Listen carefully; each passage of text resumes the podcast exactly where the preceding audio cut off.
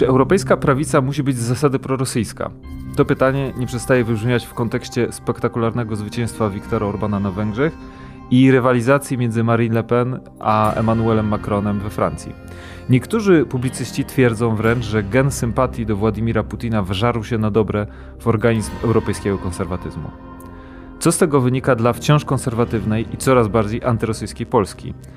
I czy przypadkiem konserwatywne wartości trzeba złożyć na ołtarzu deputinizacji? O tym w dzisiejszym podcaście magazynu Kontra.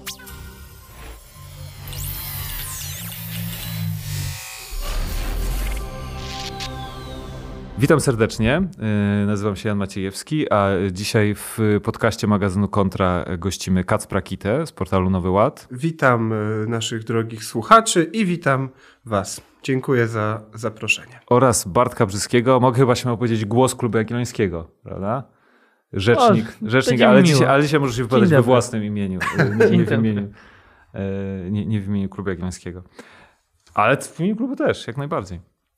Panowie, y, y, jesteśmy w trakcie słodko-gorzkiej y, wiosny wyborczej w Europie. Słodko-gorzkiej dla polskiej prawicy. Y, wygrał, y, wygrał miażdżąco w, w, w, skali, której nikt się nie spodziewał, Viktor Orban y, na Węgrzech.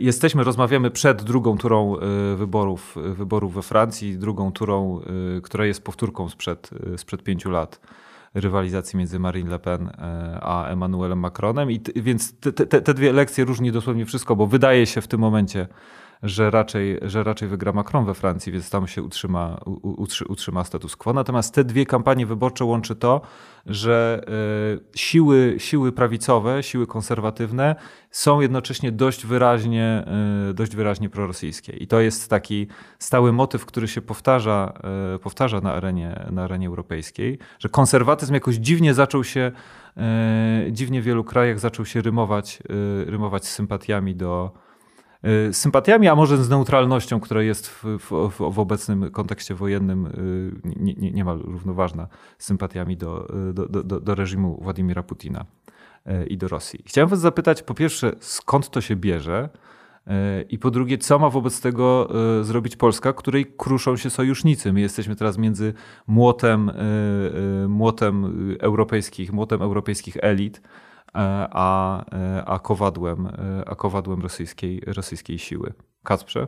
Tutaj te dwie sytuacje przywołane przez ciebie różni pewien detal. Orban na przestrzeni lat robi się bardziej prorosyjski, kiedyś nie był, a no, trzeba pamiętać, że to on jako premier za pierwszej kadencji wprowadzał Węgry do NATO, chociaż no, nie była to jego decyzja, ale on ten kurs rosyjski przyjmował stopniowo, coraz bardziej. No i teraz wydaje się, że e, on uznał po prostu, że to się wyborczo opłaca, ponieważ dostał wyborczo rzeczywiście znacznie lepszy wynik niż, e, niż mu dawały sondaże.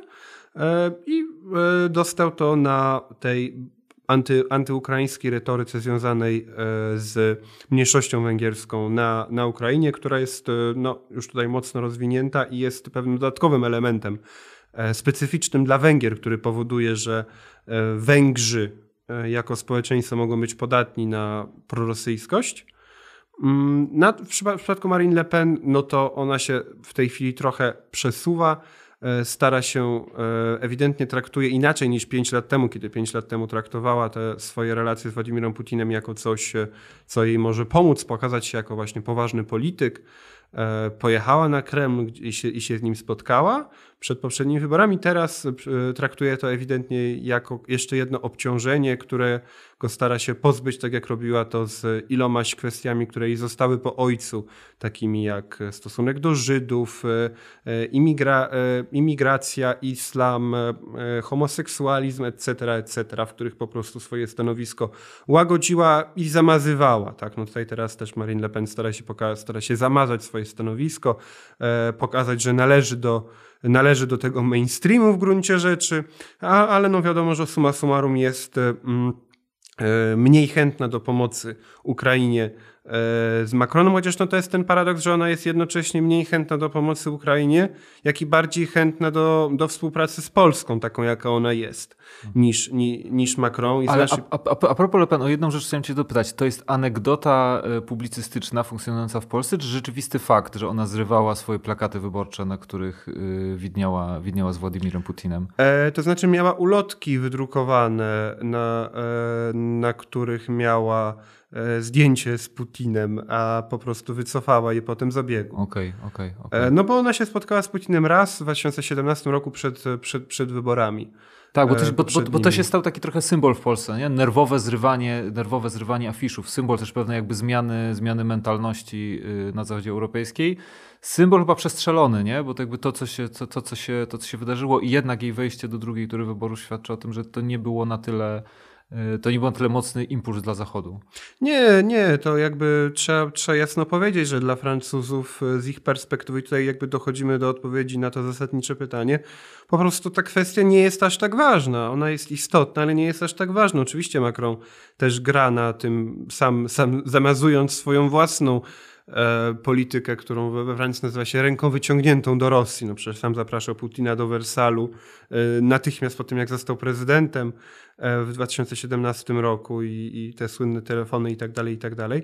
Tutaj wydaje mi się, e, jeżeli mielibyśmy szukać jakiegoś wspólnego mianownika, e, to jest, e, który różni po prawicę polską i prawicę bardziej, w krajach bardziej na zachód, bardziej oddalonych od Rosji, E, no to jest moim zdaniem właśnie ta różnica historyczna i poniekąd też geograficzna, z całym dystansem do jakiegoś geograficznego determinizmu, po prostu wynikająca z tego, że dla nas Rosja jest dla Polaków domyślnie traktowana jako zagrożenie, mniejsze lub większe, E, a dla państw takich jak e, dla konserwatystów, kraja prawicowców, patriotów w krajach takich jak Francja, Włochy czy, czy Hiszpania, no to jest jeszcze jedno E, jeszcze jedno duże państwo, które jednak nigdy nie było dla nich egzystencjalnym zagrożeniem. W przypadku Węgrów, no to kiedyś Rosja ich, ich rzeczywiście podbiła, ale to było stosunkowo niedawno. Nie, nie, te, te, ta historia nie jest aż tak ostra jak w przypadku Polski i Rosji. No i tutaj też dochodzi też ta kwestia ukraińska. E, ale, ale jeżeli miałbym szukać jakiegoś wspólnego mianownika, no to jest, e, jest ten stosunek do, do Ameryki, moim zdaniem. To jest to, że E, to, to, co zresztą, e, to, co zresztą za prezydentury Trumpa w Polsce też ilość ludzi na prawicy, e, powiedzmy tej bardziej narodowej, podnosiło, czyli ta, ta chęć u, utożsamienia hegemonii amerykańskiej, hegemonii politycznej z demokracją liberalną doprowadzoną do etapu, na którym za prawa człowieka, których obrona staje się rodzajem świeckiej religii, są też uznane kolejne kolejne kwestie LGBT, e, aborcja, etc., etc. E, I, i generalnie pewien no, permisywizm moralny, z którym, z którym jako konserwatyści walczymy. Wielu ludzi na francuskiej prawicy rzeczywiście utożsamia do, amerykańską dominację polityczną z amerykańską dominacją kulturową, którą uważają właśnie za dominację e, prymitywnego indywidualizmu, e, popkultury e, prymitywnej opartej na seksie i wulgarności, permisywizmu właśnie, pewnego nihilizmu za, za, za taką maską hipisowską, można powiedzieć, które uważają, że te amerykańskie uniwersytety są siedliskiem właśnie tego wszelkiego lewicowego zła. I dla nich jest to dużo, na, na, na, dla nich jest to dużo jakby zagrożenie, które traktują po, e, jako poważniejsze zagrożenie dla przetrwania takich e, rzeczy jak naród, rodzina, religia w swoich krajach. E, a Rosja jest odległym krajem, który nie stanowi dla nich aż takiego zagrożenia.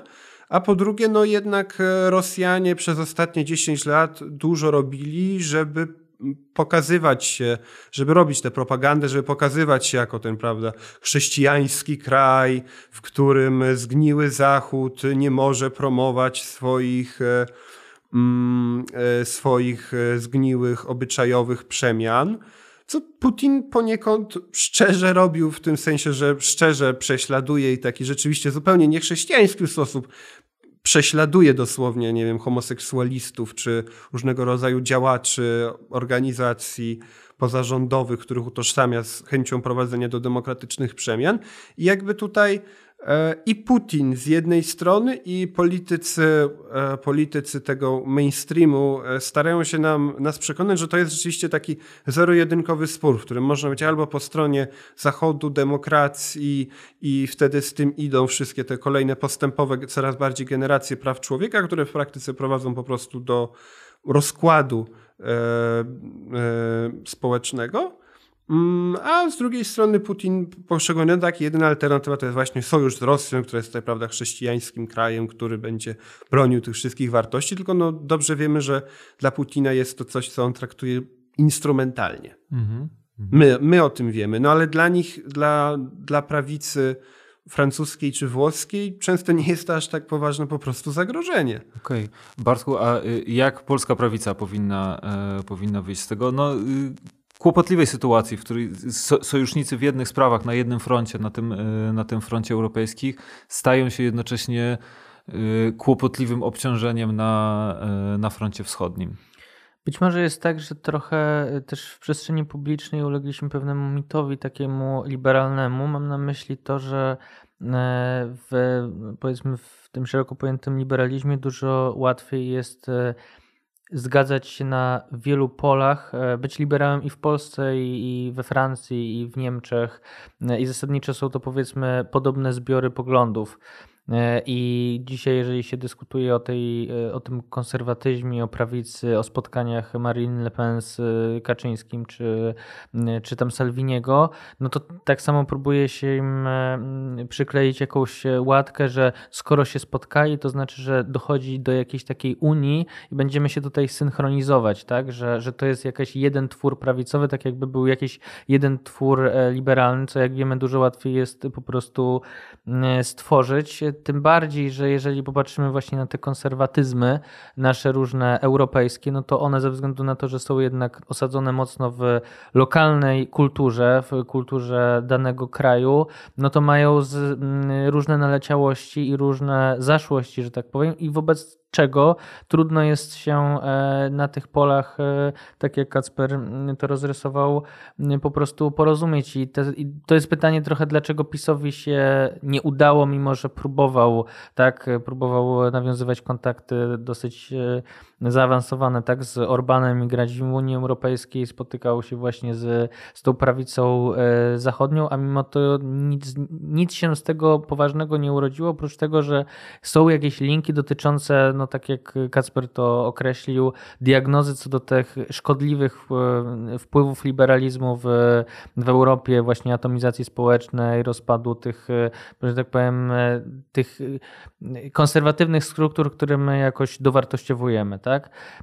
Natomiast no, ze względu na to, w którym miejscu jesteśmy, ten, ta różnica, którą mamy z zachodnią Europą, dotyczy tak lewicy, jak i prawicy, z tego względu, że e, ten antyamerykanizm, e, o, których, o którym było mówione, przecież w diagnozie antykapitalistycznej dotyczy właśnie tej lewicy antyamerykańskiej, zachodniej, a prawicy, no to ze względu właśnie na, ten, na tą diagnozę kulturową, jakiś resentyment wobec anglosasów generalnie, że oni nam odebrali e, tą kulturę, tak, dziedzictwo jakieś rzymskie, prawda, no tą E, i, i no, panoszą się teraz i narzucają nam, a my mamy wspaniałe, wspaniałe dziedzictwo i dlatego największy problem jest e, i, i ten, to napięcie, jakie mamy, to mamy głównie z Niemcami i Francuzami, którzy się właśnie jakoś zdeprecjonowani e, czują, a dla odmiany polska prawica w większości, jeżeli sobie patrzymy na taką politycznie istotną prawicę, no ze względu na to, że chce deprecjonować rolę Niemców i Francuzów, gra na Amerykanów, wobec czego to nas automatycznie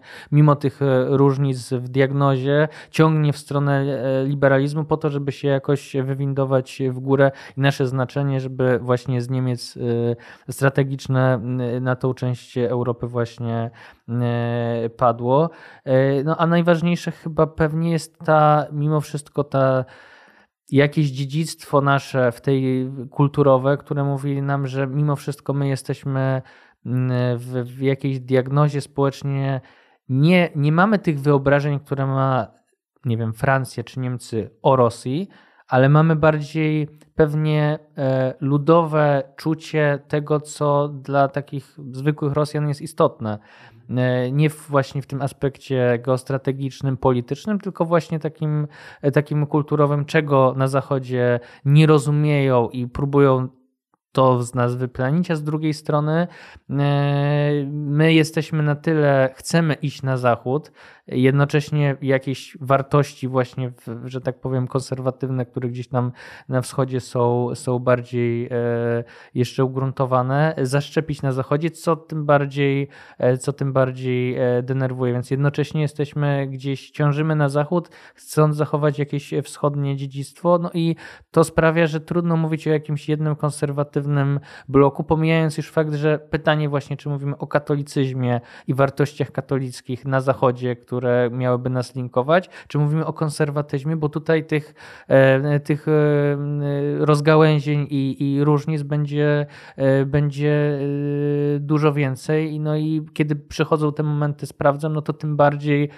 wychodzi na to, że, że tych rozjazdów mamy, mamy dużo, więc być może tak jest, że po prostu musimy jasno mówić, tak, jakby ten konserwatyzm jest na tyle zróżnicowany, że możemy się, możemy mieć dialog z, z francuską prawicą, jednocześnie nie zapominając o tych istotnych różni, różnicach i nie stworzymy jakiegoś zuniformowanego systemu, tak jak, nie wiem, no, europejscy liberałowie, którzy będą e, oprócz tego, że mówić innym językiem, to zasadniczo te, te wartości główne e, i, i diagnozy mają bardzo podobne. Tak, bo, bo, bo globalizm jest właśnie zawsze globalny, a lokalizm jest, jest sumą różnych odcieni, no nie? różnych barw. To jest bardzo ważne przeciwstawienie, które ty rozrysowałeś między, między katolicyzmem a, a konserwatyzmem, on moim zdaniem też decyduje o, y, o, o, pewnym niezrozumieniu y, Węgrów przez nas, czy, czy w ogóle te, te, tej relacji polsko-węgierskiej. Nie tylko dlatego, że Viktor Orban jest protestantem, a nie,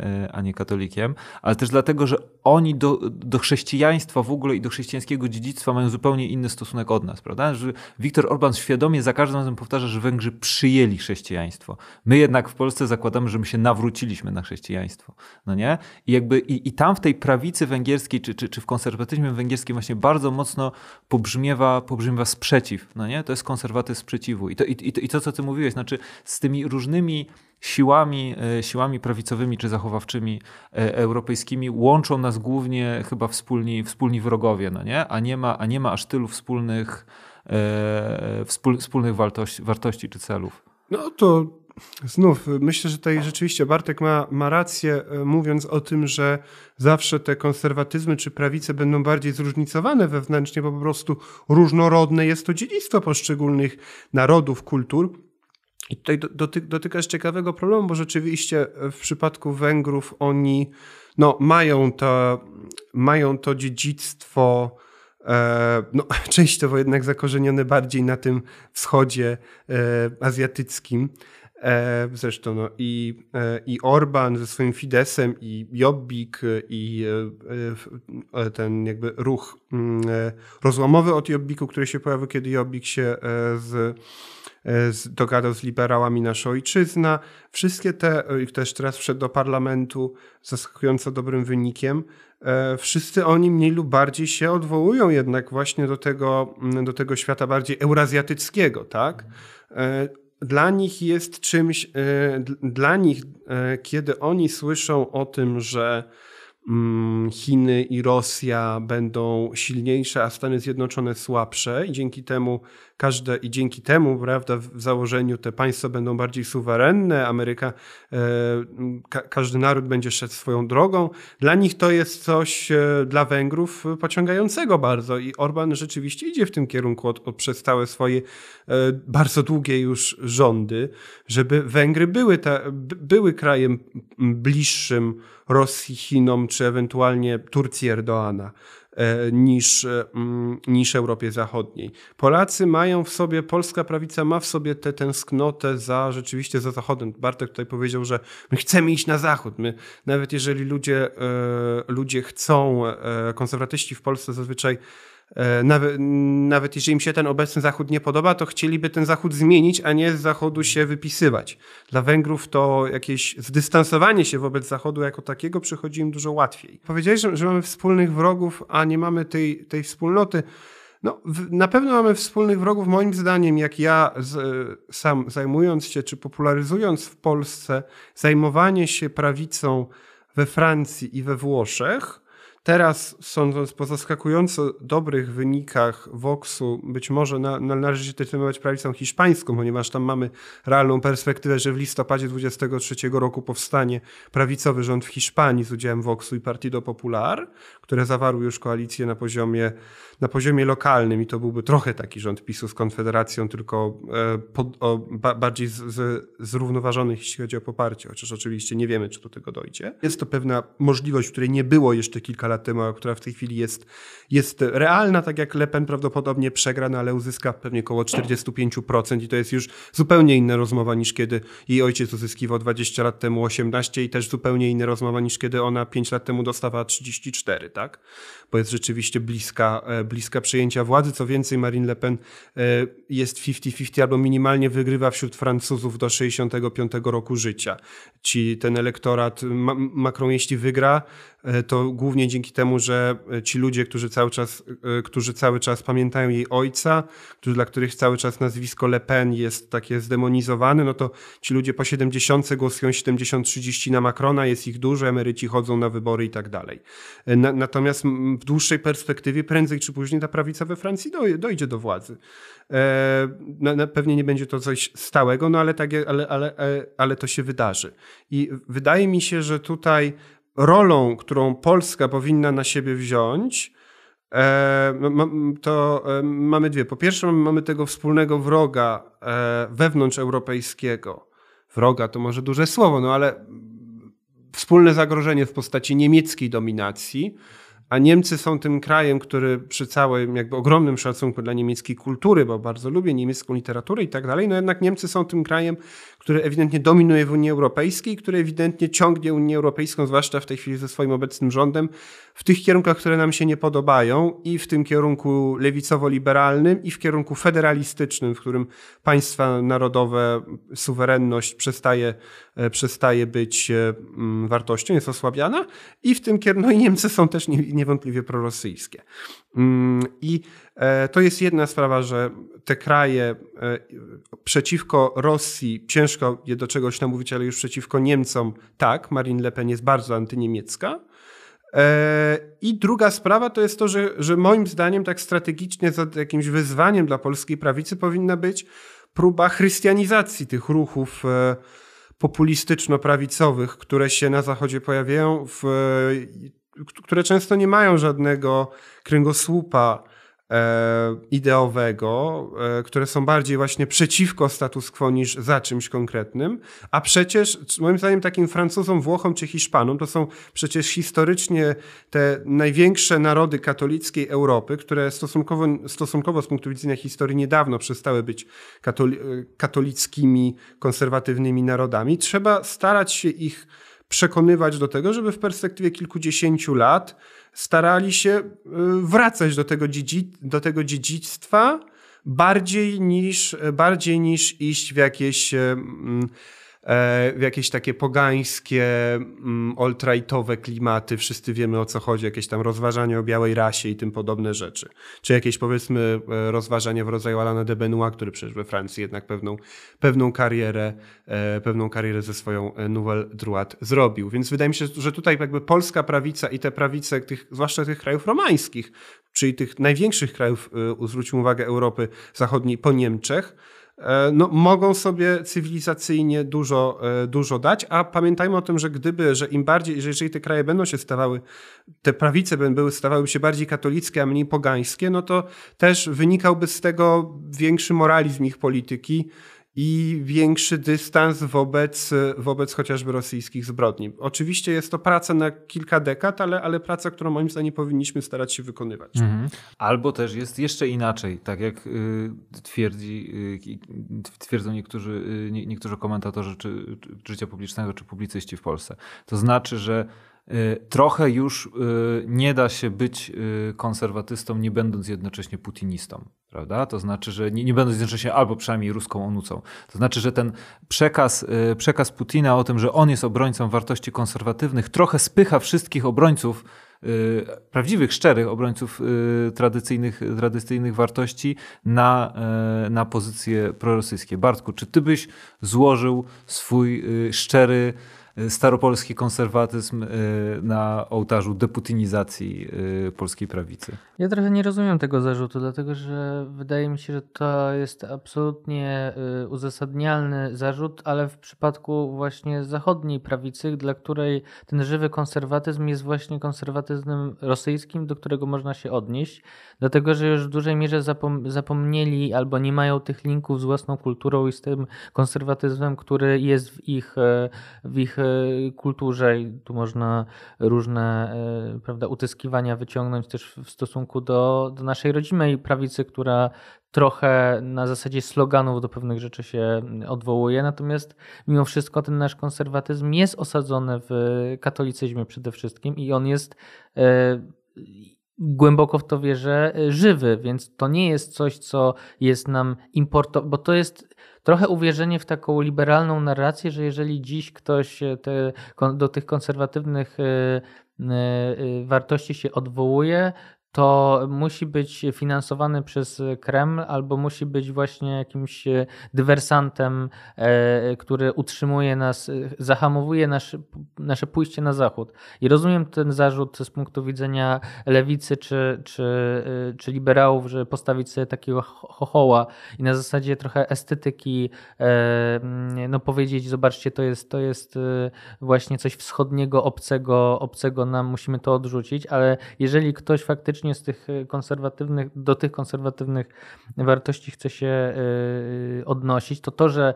widzimy jakieś zazębianie się w niektórych miejscach, bo to też pytanie, na ile faktycznie ten konserwatyzm, czy no, tak się może to nazywają, konserwatyzm rosyjski jest faktyczny, na ile on jest pewnym pewnym mitem, który jest sprzedawany całej Europie po to, żeby ona miała się do czego odwoływać, żeby, żeby, żeby, e, wzmacniać właśnie te wpływy, wpływy e, rosyjskie.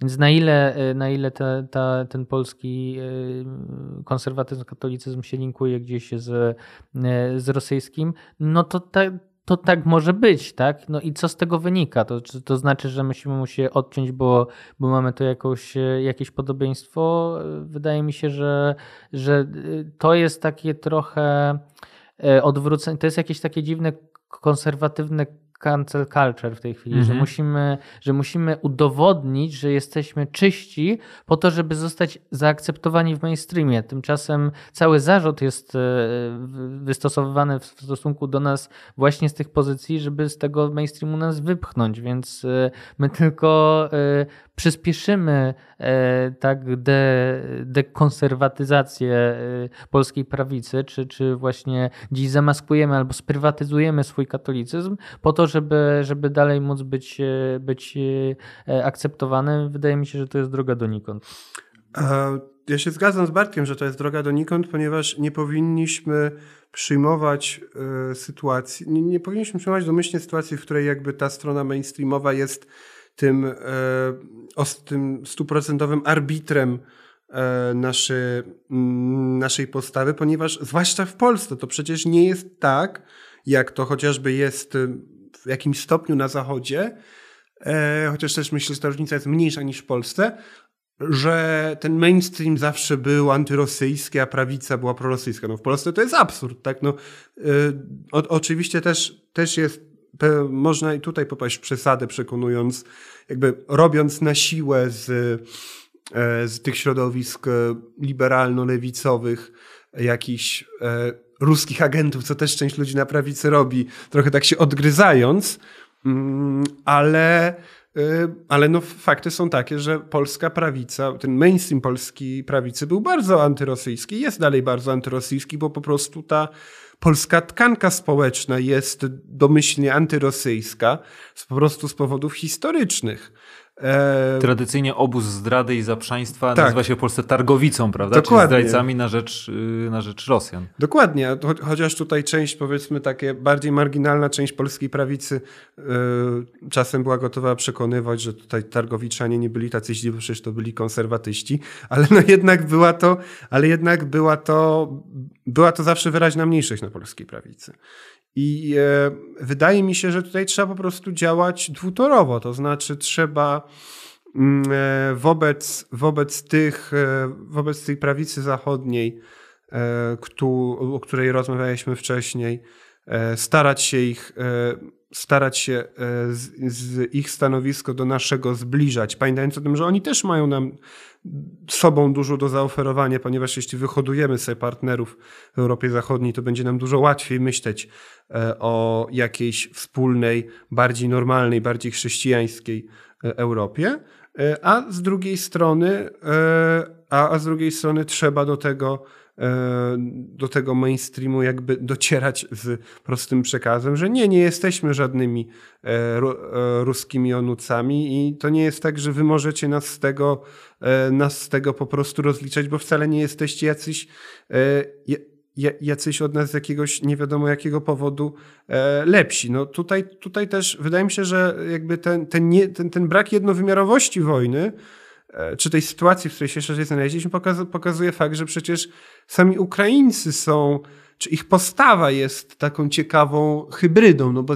Ukraińcy bardzo, bardzo chcą na zachód, ale jednocześnie bardzo się wzmaga wśród nich takie uczucia narodowe, czy wręcz nacjonalistyczne, w, w, w, które zawsze no, wzbierają w E, w, w momencie wojny, tak? Co, co zresztą też w Polsce się często e, obawiamy, że tutaj, prawda, pojawi, po, pojawiają się jakieś, pojawią się jakieś odwołania do, do UPA Bandery czy czegoś podobnego, co jest z oczywistych e, powodów co, co jest dla nas oczywistych powodów przykre. Ale tutaj sami Ukraińcy jakby swoim oporem pokazują, że są prawdziwym narodem. No i tutaj jest ten spór o to, czy oni, na ile oni to robią, my, my powiemy na prawicy, że oni to robią przede wszystkim, żeby z takich właśnie, z takiego zdrowego e, e, odruchu obrony swojego domu, swojej rodziny, swojego państwa, swojej kultury, chęci posiadania czegoś własnego, która jest e, która jest czymś zdrowym dla człowieka, tak? Właśnie to nie, yy, przedkładanie pewnych wspólnot, w których człowiek jest zakorzeniony, za które jest odpowiedzialny nad swoje własne, swój własny materialny byt, no ale jednocześnie e, to, co, no, no, no, ale jednocześnie na pewno też wielu Ukraińców rzeczywiście bardzo chce do Europy, no i pewnie też wielu Ukraińców jest rzeczywiście, yy, jest rzeczywiście liberalnych i jest gotowo za, za ten liberalizm ginąć. To jest jakby tych proporcji nie jesteśmy władni rozstrzygnąć, bo przecież to się, to się e, na Ukrainie szalenie zlewa, tak? No prezydent Zełęński, który, który jednocześnie, czy, czy, czy poprzedni prezydent Poroszenko też przecież obaj w różny sposób jednocześnie odwołują się do tych, do tych kwestii narodowo-patriotycznych i do tych kwestii zachodnioliberalnych. Więc tego się nie da moim zdaniem tak rozdzielić i zrobić z tego taki zero-jedynkowy spór. I powinniśmy to jasno podnosić, bardziej akcentując te kwestie, oczywiście te kwestie e, narodowe, e, te kwestie obrony właśnie swojej rodziny, e, swojego kraju i tak dalej, i tak dalej. Mhm. Ja przyznam jeszcze, że na, na, na koniec mnie osobiście w tych postulatach y, zmiany, y, z, zmiany poglądów, czy, czy zmiany głoszonych postulatów pod wpływem sytuacji międzynarodowej niepokoi, niepokoi właśnie fakt stosu, trakto, traktowania własnego światopoglądu, czy traktowania własnych przekonań, prawda? Bardziej jako elementu autoidentyfikacji, pewnego przedstawiania się światu niż czegoś, co się w co się rzeczywiście na tyle, na tyle głęboko, głęboko wierzy, żeby to oczywiście aplikować do pewnych sytuacji, ale żeby to nie było stuprocentowo zależne, prawda? Tutaj to, to, jest, to jest moim zdaniem trochę taki, e, to co lewicowcy na, nazywali entryzmem, taka chęć wejścia do mainstreamu po to, żeby go zmienić od środka. Tylko to jest e, iluzja w momencie, w którym... Tylko tak bardzo musisz się rozebrać, żeby tak. tam się dostać, że jak już wchodzisz, to tak naprawdę jakby nie, nie, nie odróżniasz siebie od, od, od otoczenia, w którym się znalazłeś. No dokładnie, nie? dokładnie. E, po prostu trzeba, jakby, jeżeli chce się e, funkcjonować, jeżeli chce się zmieniać mainstream od środka, to trzeba mu mieć coś do zaoferowania.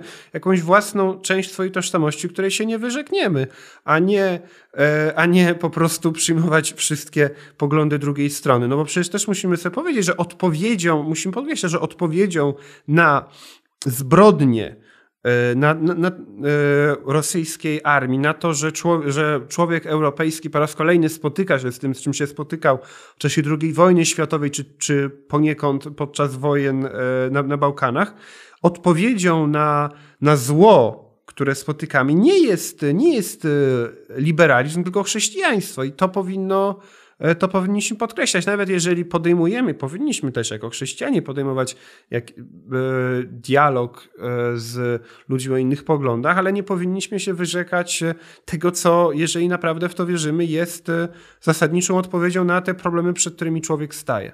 Ja bym chciał jeszcze na koniec powiedzieć, że też widzimy ten proces zapadu centrum i kryzysu liberałów w ogóle, właściwie w większości tych e, największych krajów. E, I faktycznie bez tego chrześcijaństwa będziemy mieli albo konserwatyzm, który okaże się w perspektywie być może pełny, przepełniony jakimś resentymentem, tak? Już y, właściwie no, podniosły się takie głosy obawy przed uzbrojeniem Bundeswehry, mm, prawda? I, i, i, i że za chwilę będziemy mieć taką pofragmentaryzowaną właśnie pełną resentymentu, chcącą znaczyć więcej prawicę w, w Europie w jakiejś perspektywie, a z drugiej strony, że będziemy mieć jeszcze bardziej radykalną lewicę, tak? I że w, w tych krajach będzie rozstrzygać się to, czy, czy odpowiedzią będzie właśnie ta, ta prawica godnościowa jakaś, czy, e, czy ta jakaś globalistyczna e, lewica i, i że być może to jest życzeniowe takie, że, że, że chrześcijaństwo i jakaś takie właśnie odnowa w tym duchu była, mogłaby wejść właśnie i, i stworzyć jakieś takie e, centrum, w którym mogłaby te, te mm, no, z jednej strony jakieś lewicowe wrażliwości, tak, bez te, tego narzutu jakiegoś globalistycznego, e, a z drugiej strony ten, ten zdrowy konserwatyzm po prostu e, gdzieś w centrum osadzić, bo widać, że, że tej pustki nie ma kto, kto wypełnić, a to sprawia, że ta perspektywa właśnie za lat y, prawda, 50 i 15 y, robi się coraz bardziej niepewna, mhm. bo mamy kryzys tych mainstreamowych wszystkich partii, które się po prostu już wytarły. Tak, czyli chrześcijaństwo miałoby zrobić to, co wobec Europy robiło zawsze, czyli cywilizowało barbarzyńców, prawda? Tak, tak ten... Dokładnie. E, tak, pory, pory, porywało barbarzyńców i przyprowadzało ich do chrzcielnicy. Z tą myślą e, państwa zostawiamy. Tak byśmy... E, wydaje mi się, że dosyć, do, dosyć zgodnie rozrysowali zadania stojące przed, y, przed polskim y, konserwatyzmem w obecnej sytuacji. Ale dzisiaj już serdecznie dziękuję Państwu za rozmowę. Byli ze mną Kacper Kita.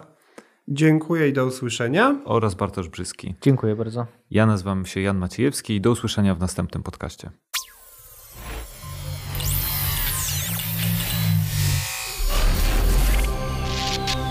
Realizacja podcastu magazynu Kontra została sfinansowana przez Narodowy Instytut Wolności Centrum Rozwoju Społeczeństwa Obywatelskiego ze środków programu Fundusz Inicjatyw Obywatelskich Nowe FIO na lata 2021-2030.